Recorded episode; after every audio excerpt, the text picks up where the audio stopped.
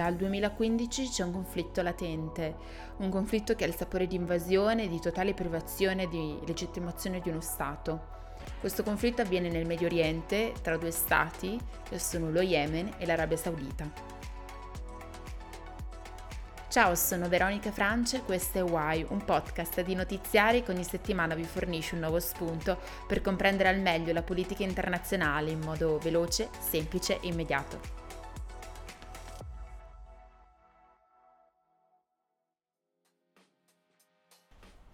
La guerra in Yemen è una vera e propria crisi umanitaria che, stando ai dati di Save the Children, segnala oltre 20.000 vittime civili, tra cui anche bambini.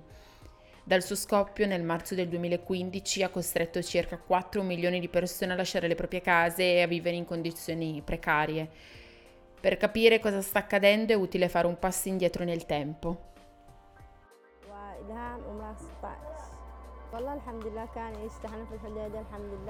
È il 2011 quando gran parte dei paesi del Medio Oriente e Mediterraneo sono sconvolti da tumulti popolari che prendono il nome di primavere arabe.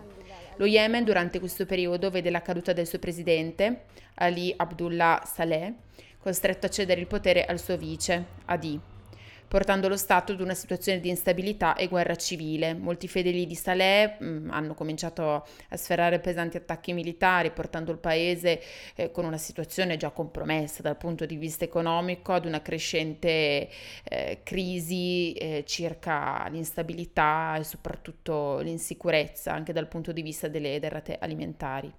In questo complesso contesto, nel 2014, un movimento musulmano sciita, OT, prese il controllo delle zone settentrionali del, del paese, costringendo il presidente ad essere esiliato all'estero e arrivando poi fino alla capitale dello Yemen, che è Sana. Il conflitto ha preso dimensioni globali quando nel 2015 l'Arabia Saudita, vicina dello Yemen, insieme ad altri otto stati arabi sunniti, con l'appoggio della comunità internazionale, decide di serrare pesanti attacchi aerei contro um, Houthi, il movimento di musulmani ribelli sciiti di cui abbiamo parlato, con l'obiettivo di ripristinare il governo di Adi.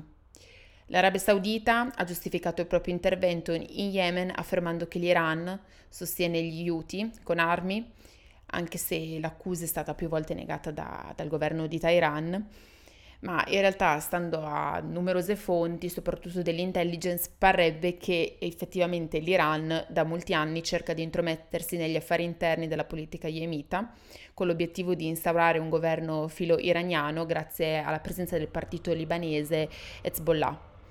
È noto il fatto che da anni vi sono numerose fonti che sostengono che nello Yemen vi siano consiglieri militari, addestratori che farebbero a capo ad Hezbollah, che armerebbero i ribelli vi sono anche numerose prove a sostegno di tutto ciò che in, in primis provengono proprio dai canali ufficiali eh, dei ribelli sui social.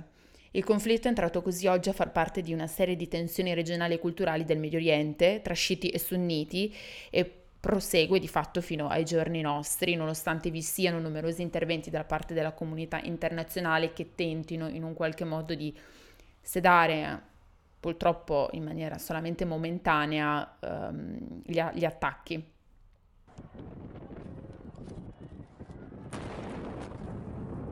Quello che sentite è il suono delle bombe, è il suono di una guerra dimenticata, di un conflitto di cui non si parla, un'invasione di uno Stato tale per cui possiamo condannare e puntare il dito all'arroganza dell'Occidente e dell'Arabia Saudita, ma anche tale per cui lo Stato dello Yemen vive una vera e propria catastrofe or- umanitaria ormai da anni.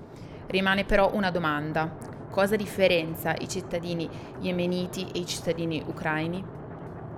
Sono entrambe popolazioni invase, soppresse e in balia di interessi internazionali, gli stessi che governano e spingono una nazione ad invadere un'altra o una comunità politica globale a schierarsi è una vera e propria catastrofe umanitaria quella che sta avvenendo e per la quale da anni ormai Save the Children raccoglie numerosi eh, soldi e donazioni al fine di aiutare soprattutto la popolazione infantile e purtroppo non c'è una vera presa di posizione netta e definita della comunità internazionale. Why è un podcast di notiziare. Questa puntata ha visto la collaborazione di Save the Children. La cura editoriale è di Veronica Francia, il tecnico di studio è Albert Cerfeda. Ci vediamo mercoledì prossimo per un nuovo episodio.